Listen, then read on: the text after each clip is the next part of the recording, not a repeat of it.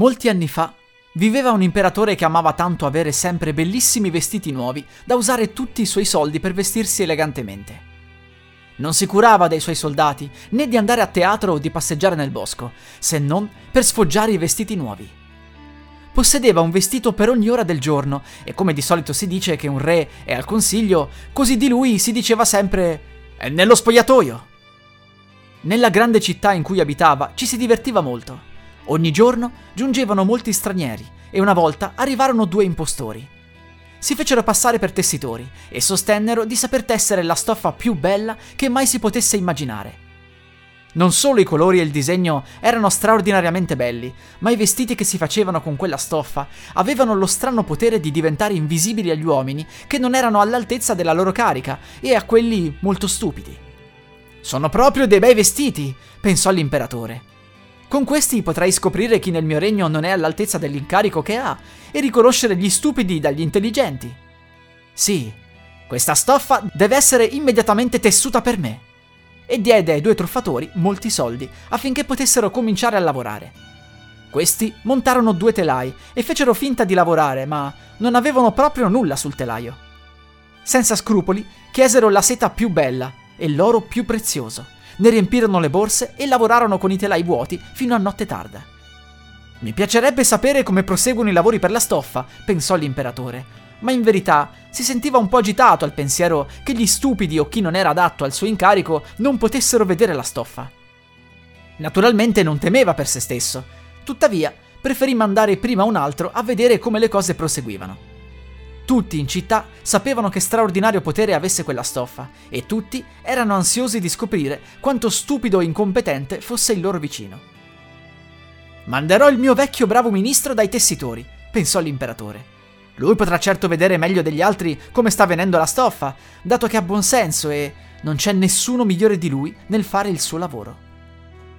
Il vecchio ministro entrò nel salone dove due truffatori stavano lavorando con i due telai vuoti.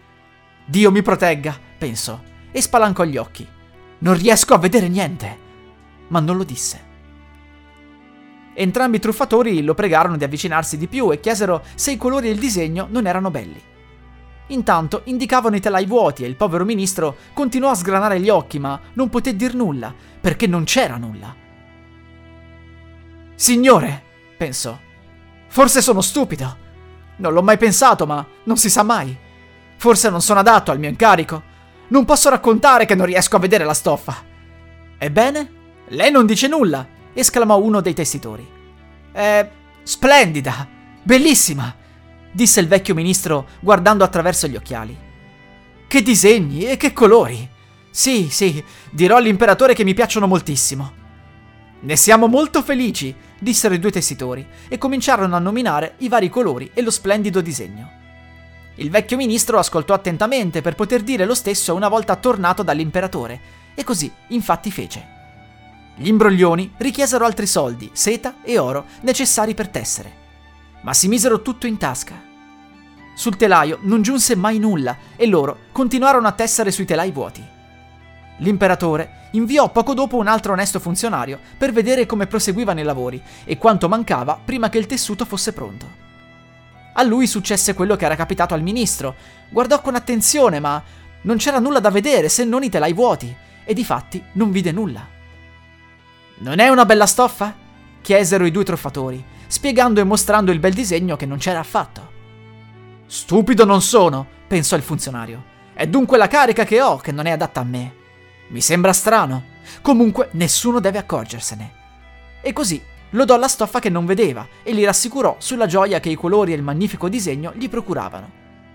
Sì, è proprio magnifica, riferì poi all'imperatore. Tutti in città parlavano di quella magnifica stoffa. L'imperatore volle vederla personalmente, mentre ancora era sul telaio. Con un gruppo di uomini scelti, tra cui anche i due funzionari che già erano stati a vederla, si recò dai furbi truffatori che stavano tessendo con grande impegno, ma senza filo. Non è magnifique? Esclamarono i due bravi funzionari. Sua Maestà, guardi che disegno, che colori! E indicarono il telaio vuoto, pensando che gli altri potessero vedere la stoffa. Come sarebbe? pensò l'imperatore. Io non vedo nulla. È terribile. Sono forse stupido? O non sono degno di essere imperatore? È la cosa più terribile che mi possa capitare. Oh, è bellissima! esclamò, ha la mia piena approvazione. E ammirava, osservando soddisfatto, il telaio vuoto. Non voleva dire che non ci vedeva niente. Tutto il suo seguito guardò con attenzione e non scoprì nulla di più. Tutti dissero ugualmente all'imperatore: È bellissima! e gli consigliarono di farsi un vestito con quella nuova meravigliosa stoffa e di indossarlo per la prima volta al corteo che doveva avvenire tra breve. È magnifique! Bellissima! Eccellente! esclamarono l'uno con l'altro e si rallegrarono molto delle loro parole. L'imperatore consegnò ai truffatori la croce di cavaliere da appendere all'occhiello e il titolo di nobili tessitori. Tutta la notte che precedette il corteo, i truffatori restarono alzati con 16 candele accese. Così la gente poteva vedere che avevano da fare per preparare il nuovo vestito dell'imperatore. Finsero di togliere la stoffa dal telaio, tagliarono l'aria con grosse forbici e cucirono con ago senza filo. Infine annunciarono: Ora il vestito è pronto! Giunse l'imperatore in persona con i suoi illustri cavalieri e i due imbroglioni sollevarono un braccio come se tenessero qualcosa e dissero: Questi sono i calzoni, e poi la giacca, e infine il mantello, e così via.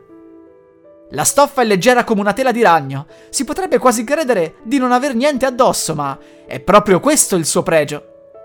Sì, confermarono tutti i cavalieri, anche se non potevano vedere nulla, dato che non c'era nulla. Vuole Sua Maestà Imperiale degnarsi ora di spogliarsi? dissero i truffatori. Così le metteremo i nuovi abiti proprio qui davanti allo specchio. L'imperatore si svestì e i truffatori finsero di porgergli le varie parti del nuovo vestito che stava terminando di cucire.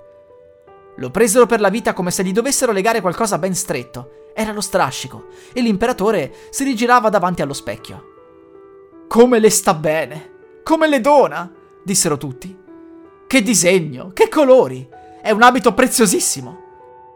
Qui fuori sono arrivati i portatori del baldacchino che dovrà essere tenuto sopra Sua Maestà durante il corteo annunciò il gran maestro del cerimoniale. Sì, anch'io sono pronto, rispose l'imperatore. Mi sta proprio bene, vero? E si rigirò ancora una volta davanti allo specchio, come se contemplasse la sua tenuta. I ciambellani che dovevano reggere lo strascico finsero di afferrarlo da terra e si avviarono tenendo l'aria, dato che non potevano far capire che non vedevano niente. E così l'imperatore aprì il corteo sotto il bel baldacchino e la gente che era per strada o alla finestra diceva che meraviglia i nuovi vestiti dell'imperatore! Che splendido strascico porta! Come gli stanno bene! Nessuno voleva far capire che non vedeva niente, perché altrimenti avrebbe dimostrato di essere stupido o di non essere all'altezza del suo incarico. Nessuno dei vestiti dell'imperatore aveva mai avuto un tale successo. Ma non ha niente addosso, disse un bambino. Signore, sentite la voce dell'innocenza, replicò il padre, e ognuno sussurrava all'altro quel che il bambino aveva detto. Non ha niente addosso. C'è un bambino che dice che non ha niente addosso. Non ha proprio niente addosso! gridava alla fine tutta la gente. E l'imperatore rabbrividì, perché sapeva che avevano ragione, ma pensò, ormai devo restare fino alla fine. E così si raddrizzò ancora più fiero e i ciambellani lo seguirono, reggendo lo strascico che non c'era. La musica è di Zero Copyright Free Music di Emanuele Bella.